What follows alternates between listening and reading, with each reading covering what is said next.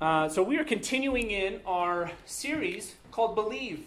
We are on the second to last week of our Think side, which is where we're talking about 10 weeks of what Jesus thought and what he, how, how Jesus, kind of the, some of the key beliefs of what Jesus had, because what we think becomes what we do, and what we do becomes who we are. And so it's almost like we're taking a walk through systematic theology of what it means that Christians, what's it mean to be a Christian? And if there's something that we miss or something that's not in there, it's usually because that's not something that we hold really tight to. It just might be something that might be a side belief. It might be something you might be very passionate about, but it might not be something that's absolutely necessary as a follower of Jesus to understand. We did the first five weeks of Believe talking about some vertical relationships we have, like uh, some vertical beliefs. Vertical meaning they have to do with us and God mostly. We talk about what it means to have one true God, which means idols, by definition, are not gods. They're not real. Why do you think God doesn't like us to worship idols? Because we're wasting worship. They're not real. And then we talked about how this huge, omniscient God is also a personal God who loves us and wants a relationship with us. And then we talked about how he gave us the opportunity through Jesus Christ to have salvation in his name, which means there's no debt between us and God, which led us into the Bible, what the Bible was for. Why, why are we reading a book from 2,000 years ago today? Well, we believe it's because God's word is alive. It comes to life when we study it. It is, it is timeless, which is why we still study it. We talked about what it means to have an identity in Christ, meaning before Jesus, that's not who you are anymore. We don't say, I am what I feel like. We get to go, who does Jesus say I am? And that's my new identity. And identity defines who we are. And then after that, we took a, a, the last four weeks, we've been looking at things that aren't as much vertical, though they still have to do with our relationship with God. But now we're looking at beliefs that are more horizontal in nature, which means they deal with our relationship with one another. We talked about why God gave us the church. And the church, we were designed to be with one another. We weren't designed to do this alone. We were designed to have gifts that serve one another. None of us are supposed to be perfect or have it all going on. We all have strengths and we all have weaknesses that we bring, and together, when we work together, we are the picture of Jesus. And then we talked about humanity and, and, and taking a, a step back in a broken world with lots and lots of evil and hate and say, how could God love humanity? Well, the good news is we still don't know how. We just know He does. and we're going to agree with Him in it. God loves people. He desires all people to come to a, knowledge of Him. He loves humanity. We don't know why. He designed, he, he created, and He loves humanity. We need to start seeing other people the way God sees them, which is, I love that person. And then we talked about how through that, we were called to have compassion on humanity which means we don't ignore the hurts of people around us. We embrace those hurts, we hurt with them. That God made us the hands and feet of Jesus Christ in the world. And when somebody's praying for God to show up, a lot of times that prayer is answered in you being near them. Because God moves through His church in the lives of other people. But that takes us paying attention to the needs around us. And then today, we're talking about stewardship. So we're going to go ahead and pass the offering now. I'm just kidding. Chad was looking at me like, no, no way. you know, when most people think about stewardship, the first thing that pops into their head is the church needs my money now. Usually, stewardship is the financial side of things. And when I was reading this, similar to the compassion side, um, I thought, you know, why is stewardship one of the beliefs we have? Wouldn't stewardship be more of an action, like we're just kind of faithful and giving? And I loved the chapter in the Believe book this week because it, it, it, paints such a big picture of stewardship. The stewardship is not, not just about money. Stewardship is about so much more. And ultimately, what the book kind of leads us to, spoiler alert, stewardship is, is us recognizing that everything we have and everything we are first belongs to God. It's not just about money. It's money's part of it because that's one of the things God gives us. But everything in our life belongs to God. So don't move from this point forward. Don't block me out because I brought up money. Don't do it. Stay with me. Stay with me. We're going to talk about so much more than money today. Um, the verse today is Psalms 24, verse 1 through 2, where it says, The earth is the Lord's and everything in it, the world and all who live in it. For he founded upon the seas and established it upon the waters. Let's pray. Lord, I just thank you. Thank you for this, this truth that we're going to discover today. I pray no one would be distracted or feel guilty because we brought up personal finances, but if there's an area in our lives, even if it is money, that you're trying to get our attention, I pray you get our attention. Lord, our lives are yours. Not just a little bit, not just part of it, but they're yours. And oftentimes, this, this belief of what it means to be a steward is what brings to the surface the areas that we still don't want to give over to you. Lord, our, our finances are yours, our time is yours, our energy is yours, our family, our church, our possessions, they're all yours. So, Lord, I pray you would rock us with this belief today.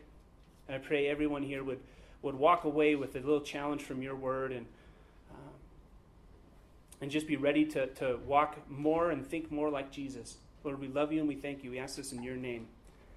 Amen. Amen. So, spoiler alert stewardship isn't just about money. In fact, the, we're going to read a big, long passage. This is going to be like a Bible study today because we're going to read a big passage out of the Bible because we really need to see it in context for how it's written. But stewardship is this word that comes that means management. And ultimately, to paint a picture for you, and then we'll kind of jump into it, when you give your life to Jesus, which is what we want people to do, when we say, I want you to be Lord over my life, what you're doing is you're actually, wait for it, wait for it, giving your life to Jesus. Yeah, we hear that a lot. But it's not until we talk about stewardship that we really understand even just a part of what that means. The best example I've seen for stewardship is, is I have a friend in Heber who he works for a company that is, is exploding right now. And they, they're, they're, he's, he's traveling the world all the time because they're acquiring little companies all over the world. What they do is he has a company that's functioning very well. And so they'll go to a smaller company and they'll say, hey, you do what we do, and you're doing it really well. So, what we're going to offer is we're going to offer to buy you out, keep all of your employees on, but we're going to pay off all your debt, and you're now going to be helping us with our vision. And so what happens is for a smaller business, if you are a smaller business, unless your like goal is to be a small business, which there's nothing wrong with that, you're in America, do what you want. But most people when they start a business, they want to they want to get big. They want to make an impact. They want to affect the world. Now, now think of this. When you give your life to Jesus, in a lot of ways you're deeding, you're writing the deed of ownership to your life and you're handing it to God. And you're saying, God, this is now yours. And what God says in return, He says, when you do that, I'm going to pay off all of your debt. You have no more debt. We talked about salvation a few weeks ago. You have no more debt with me. It's paid. But, but then it's not over. He doesn't say, now grab a book. Heaven's going to be in a little while. He says, now I'm going to make you a manager over that life. I want you, I'm going to resource you more than you could ever understand. I'm going to give you more resources than you've ever seen. And I want you to be the manager of what now belongs to me. You ever looked at salvation that way? In a way, God bought us out. He redeemed and bought us back. And, and you know what? The debt was huge. So when He came with that offer, I love how God says that He wants to bring everybody to a place where they want to receive that. It's when we recognize that the debt's pretty big and I'm not going to be able to pay it off. And I've been owning my company for a while and it's not working very well. And so when Jesus comes with this offer and he says, Guess what? I'm going to buy you out. But you got you got to sign it all over to me.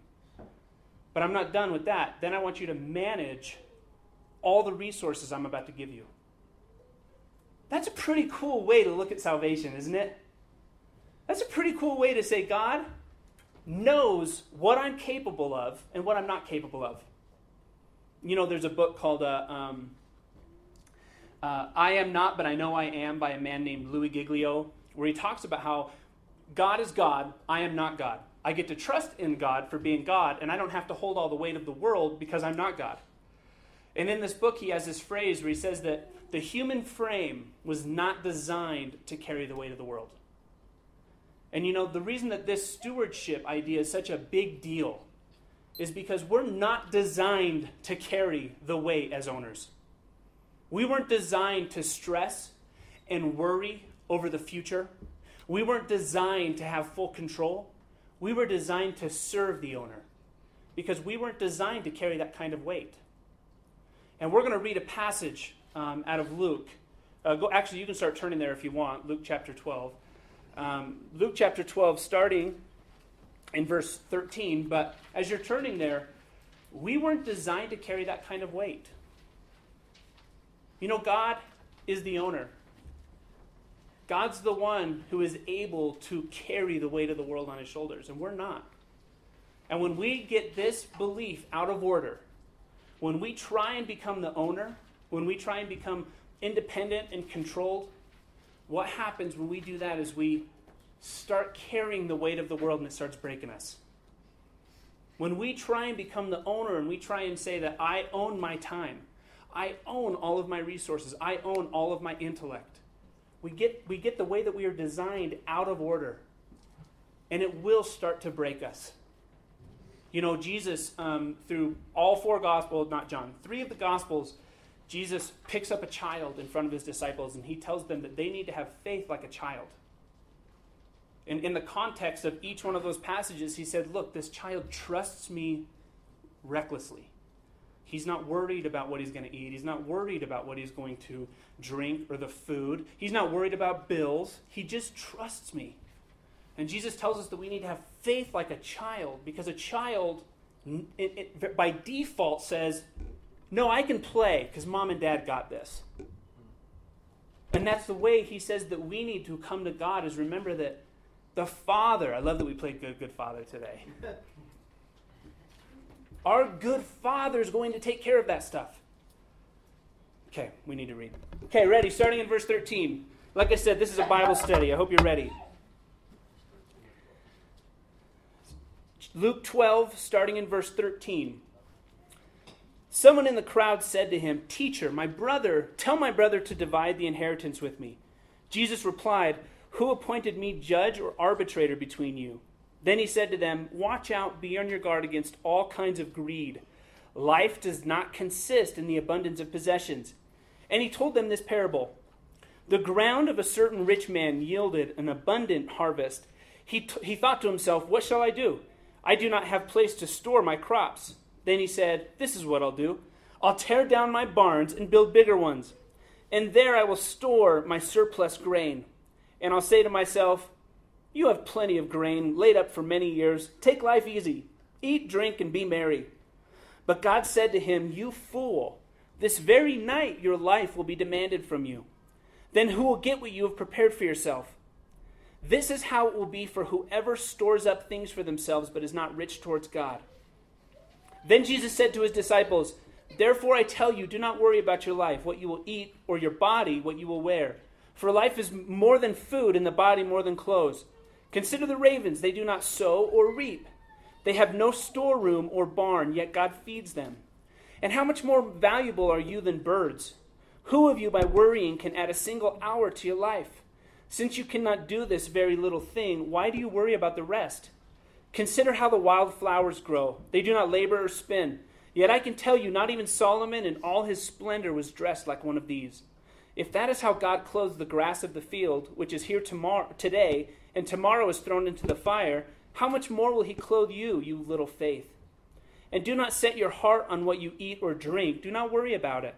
For the pagan world runs after these things. And your Father knows that you need them. But seek first his kingdom, and these things will be given to you as well. Do not be afraid, little flock. Your Father has been pleased to give you the kingdom. Sell your possessions and give to the poor. Provide purses for yourselves that will not wear out a treasure in heaven that will never fail, where no thief comes near and no moth destroys. For where your treasure is, there your heart will be also.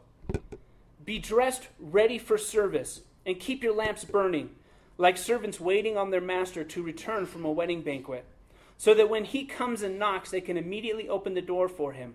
It will be good for those servants whose masters find them watching when he comes. Truly I say to you, he will dress himself to serve he will have them recline at the table and will come and wait on them. It will be good for those servants whose master finds them ready, even if he comes in the middle of the night or toward daybreak. But understand this if the owner of the house had known at what hour the thief was coming, he would not have let his house be broken into. You also must be ready, because the Son of Man will come at an hour when you do not expect him. Peter asked, Lord, are you telling this parable to us or to everyone? The Lord answered, Who then is the faithful and wise manager, whom the master puts in charge of his servants to give them their food allowance at the proper time? It will be good for that servant whom the master finds doing so when he returns. I tell you the truth. He will put him in charge of all of his possessions. But suppose the servant says to himself, My master has taken a long time coming and then he begins to beat the men servants and the maid servants, and to eat and drink and get drunk. The master of the servant will come on a day when he does not expect him, and at an hour he is not aware of. He will cut him to pieces and assign him a place with the unbelievers. That servant who, know, know, who knows his master's will and does not get ready or does not do what is the master wants will be beaten with many blows. But the one who does not know and does not and does things deserving punishment will be beaten with few blows. For whom, from whomever, from, ev- from everyone who has been given much, much will be demanded. And from the one who has been entrusted with much, much more will be asked. See, we had to look at this passage in context. Because Jesus doesn't just talk about financial stewardship in this passage, he talks about so much more. Look at the passage with the rich fool at the beginning. The rich fool thought that his money was his and his time was his. And what he says in this parable, he says, You don't know when the end is coming and your time is not yours. What's going to happen to all those riches you stored up for yourself? In the next passage, Jesus tells us not to worry about the things that the pagans run after. This is one of those situations where I'm like, man, I'm a pagan. Um, well, he says, don't worry about those things. Don't you know that I want to take care of you? Because we weren't made and designed to carry that kind of weight in our lives, were we? That's not for us to carry, that's for God to carry. All we can do is seek first the kingdom of God, and He will give all of the things that we need to us. And then He tells us the story about make sure that you're ready. Make sure that you're ready, which the time is not yours. Time is, a, is, is another thing that God has given us stewardship over. And you might be fantastic with your money, but you might be robbing God with your time because you don't yet believe that the time belongs to God. And then in the last one, he talks about managers. And this is, he's showing us that when, when God puts us in charge of what's already His and we really start to believe it and it changes the reality of who we are, we're going to bear fruit for God. And not only that, God believes that He has resourced us enough that He thinks that He can come and say, What's, what's left? You've been taking care of my servants, just like I asked. I gave you everything you needed to be successful in this. See, God believes in our ability to manage what He's given us. And this is a reality shaking truth. It won't work any other way. Can I tell you that? I want you to say that with me. Say, it won't work. Ready? It, won't, work. work. It's not going to work. When we try and carry the weight of the world, it's going to break us. And this is let this free you. Don't be burdened with guilt right now. Don't be saying to yourself, I don't tithe enough and I waste my time. I I just man, Mike's really beating me up today. Don't look at this passage like that. Look at this passage as an opportunity that God wants to redeem what he has given you. This is God saying, guess what? It's not working. And it's not working because you're taking ownership. You're never supposed to be owners of it. It's one of the most freeing parts of following Jesus as he says, Come to me, all you who are weary and heavy laden, and I will take your weight, because my load is easy and my burden is light. Jesus says, I was designed to carry that weight, not you. We got to get into the notes. Sorry. Okay, your first blank in your notes. How much of my life is His? All of it. Excellent. All of it. It's all his. It's all His.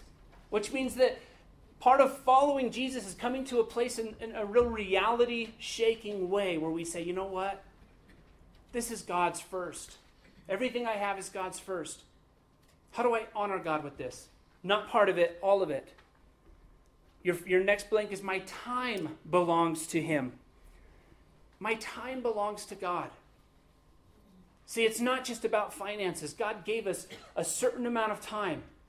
You know, his disciples, he was very um, particular in how he used his time with his disciples because he knew that once they got to Jerusalem, they were going to kill him, and he wasn't going to be able to do any more investment in their life. See, Jesus knew that time was short, and our time is short. Our time is short. We don't have as much time as we think we do. And, and we have the opportunity given to us by God to buy back the time that He's given us. That means that we give God our best, or give God my best. Colossians 3:24 says or 3:23 through 24. Whatever you do, work at it with all your heart, working as for the Lord, not for men, since you know that you did not that you will receive an inheritance from the Lord as a reward. It is the Lord Christ you are serving. See, when Paul wrote this, do everything as to the Lord, he was writing to slaves. He was writing to slaves. They had no reason to honor their masters. And Paul said, serve them as if you're serving God. Serve them. Do the best you can do with your time. My talent belongs to God. My talent belongs to God. Look at the passage of the managers the, or the stewards. That God has given us the ability to be a part of what He's doing. He has resourced us for His purposes, for His kingdom. And so that means that my talent is going to belong to God. Now, the word talent in Scripture can mean anything from talent was actually like a, a, a way to purchase things back then, but it can, return, it can refer to a gift, it can, re, it can refer to finances. But we're going to look at it from the sense of God gave you a gift to give to other people, whether that is finances, but more specifically, God gave you individually a gift. That means we use our talents to serve the body of Christ. We use our talents to serve the body of Christ. I brought with me one of the next step cards. Um, this is our spiritual development tool for Mountain View Fellowship. But there's one particular section that I'm really, really excited about and I love. And that's the section where we get to discover and, and ask some good questions to find out how God uniquely designed you. Because He didn't make us all the same. He didn't make us all the same. But I believe, because it says it in Scripture, and Scripture comes alive, alive. I believe that God gave every single person in His church a way to give towards the body, towards the work. You know, the Bible talks about different gifts you can have spiritual gifts, apostleship, um, service, mercy, teaching, hospitality, faith, healing, shepherding. There's all sorts of gifts that the Bible says that when you become part of my church, when you deed over your life to me, I'm going to give you a gift. But here's the cool thing about the gift is the gift isn't God giving you a gift. Like, thanks, God, and then we open it, enjoy it. It's a gift that God gave you that you give to the church. You can't open it's just like a fruit doesn't eat a tree doesn't eat its own fruit. A tree doesn't pick apples and, and, and, and eat them. That fruit is for somebody else. And when, when part of this next steps process is helping us discover what talents God gave us and then plug us into a place in the body where we can actually be living out what God uniquely designed us to do. And I don't know about you, but if, if, if I knew that God had uniquely given me specific talents towards the body, I'm going to want to jump into those because I know I've got God on my side. And the body's going to function when we all do our part. It's not, it's not just about throwing you in where we have holes. Oh, you're a human being and you have a pulse. Well, we'll put you here. Oh, we'll just throw you here because nobody wants to do it. Part of this next steps process is discovering who God made you and what do we got to do to get you in there put you in a position where you're serving how God designed you. And that's what a talent is. We use our talents to show compassion to the world. We use our talents to show compassion to the world. Um, this kind of hangs on last week that we are the hands and feet of Jesus. You know, last week, kind of the, the crux of what we were teaching was God gave us a way to measure our love for Him. And it wasn't in our worship services, and it wasn't in our tithing, the way that God measures our love for him is our love for people. He said this is just an easy if you if you're loving the least of these, if you're loving others, that's how I know that you love me. You want to love Jesus with your life? You love him by serving other people. And then your next blank, my treasure belongs to him, not just my time, but my treasure. See, it does come there is money here. You know, money is talked about one of 10 verses in the New Testament directly deals with finances? You think Jesus knew that something would hang us up? Do you think he knew that where our treasure is, there our heart will be also? Do you think he knew what was often going to take that hold of our hearts? Luckily, in 2016, that's not a problem. This is more for back then. Money is not an issue today. 16 of 38 parables have to do with money or possessions. You see, Jesus, when he was telling parables, he was trying to paint a picture for a lot of them because he knew that one of the things that was going to hang us up was going to be money. He knew that if there was something that was going to steal the heart of his people, it was going to be finances. Where your treasure is, there your heart will be also. It's not hard to understand. Be submissive with everything. Next thing in your blank be submissive with everything. You know, one of the hardest parts of money is letting go. I don't know about you. Kristen and I have never been good tithers.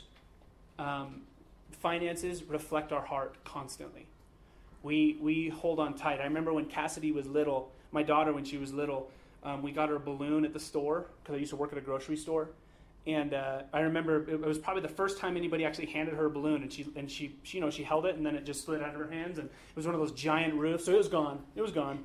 So we went and got her another balloon because I'm a good parent. And this time she held it like this. It was white knuckle. You know what I mean? Like where you can look at her hand and there's no blood left in those fingers. Like she is clenching it because she's not going to let it happen again. And, and I feel like that's often how we are with, with our finances is, is we don't yet believe that God has good, good, good intentions with our finances, so we white knuckle them. And the thing is, oftentimes God is trying to move through us in our finances because that's He's He's checking the treasure of our hearts. And we're like, yeah, God, take whatever you want. no, take yeah, no, it's yours. You can get it. Yeah, you can get it. You're God. Just rip in there. And, and part of recognizing that our treasure is Him is, is holding it with open hands, knowing that God gives and God takes away. And I have to talk a little bit. Um, there's a there's a gospel, there's a doctrine out there today that's kind of popular. Um, there's many types of it. There's I don't I don't call anybody demons or call anybody her- heretics, but you know there's an idea that um, it, they call it the prosperity gospel. There's this idea out there that if you if you give to God financially, He'll give back to you more financially. And um, I see I see where that comes from in like the Old Testament when he told Abraham to leave and I'm going to bless you, but he told Abraham specifically, I'm going to bless you like this. Uh, but the truth is, often God doesn't. When we give Him financially, He doesn't always give us back financially because God knows what's going to steal our hearts. God knows that if we're worshiping money and we serve Him financially like a transaction, God's not going to give you back money. Why would He put the idol back in our hands? God knows what our, what, what's in our hearts.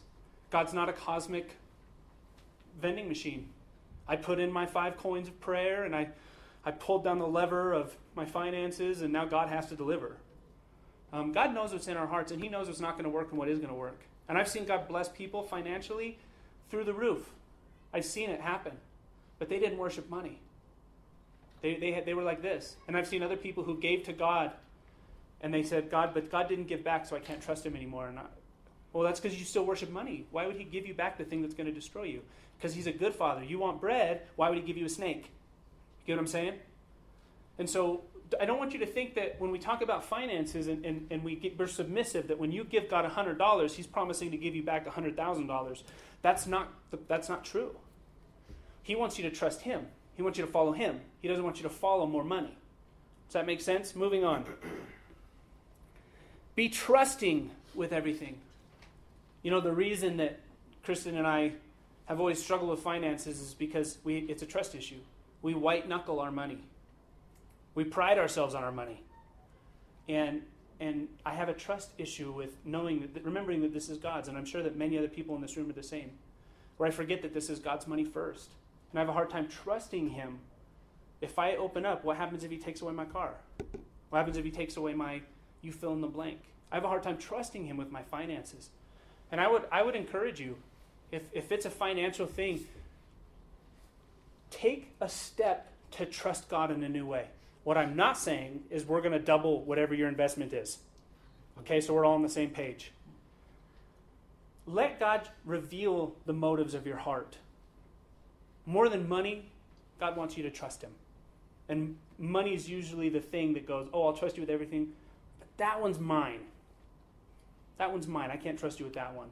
I would encourage you to start trusting God with your money financially and see what He does. He might not make you rich. I hope He doesn't make you rich. I hope He makes you rich in faith and, and trusting in Him.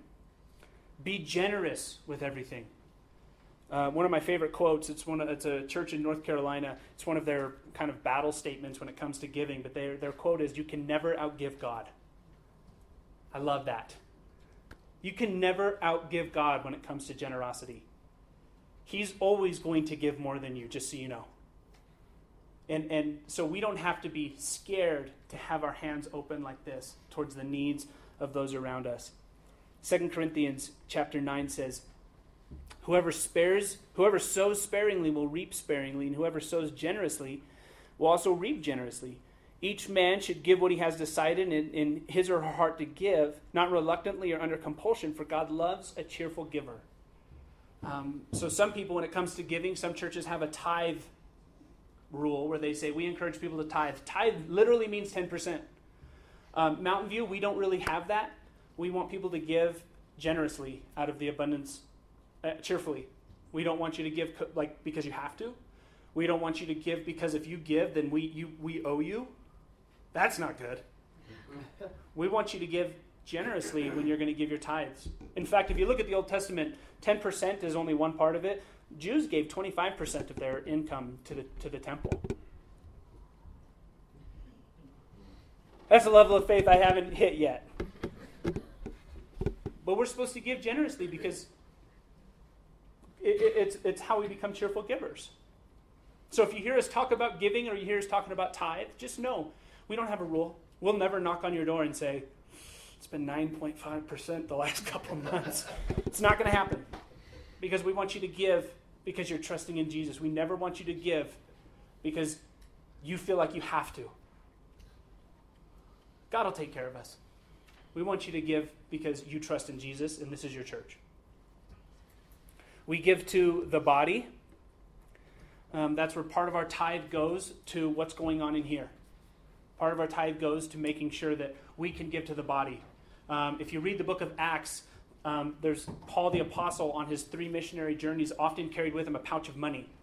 And that pouch of money was because a church that was doing well gave it to Paul because Paul was going to visit a church that was being persecuted so bad that they couldn't, they were literally starving to death. And so the churches, even from distances, they were, he was carrying a pouch of money to take to those who needed it. Because sometimes our affluence, God gives us the affluence so that we can serve the needs of those in this room, serve the needs of the body first. We also give out of compassion. This is where we give to the least of these. Um, I don't want to soapbox it too much, but I'm, I'm from the firm belief over the last couple years that God placed me in America at this time with a responsibility and I believe that it wasn't an accident that I that me and, and us as a church were placed here. And that there's a church not far in another country or in the States, if that's where your heart is, that is not. And, and I believe that I've been called, personally, Kristen and I, we believe we've been called, and it's hard, but we believe we've been called to live less than what we make because we want to give towards those who need it because we were given an opportunity. Now, that is hard in Camas, just so you know. Man, Park City is just too close, and it is really expensive up here. But you get where I'm going. I believe that the church has a responsibility in America.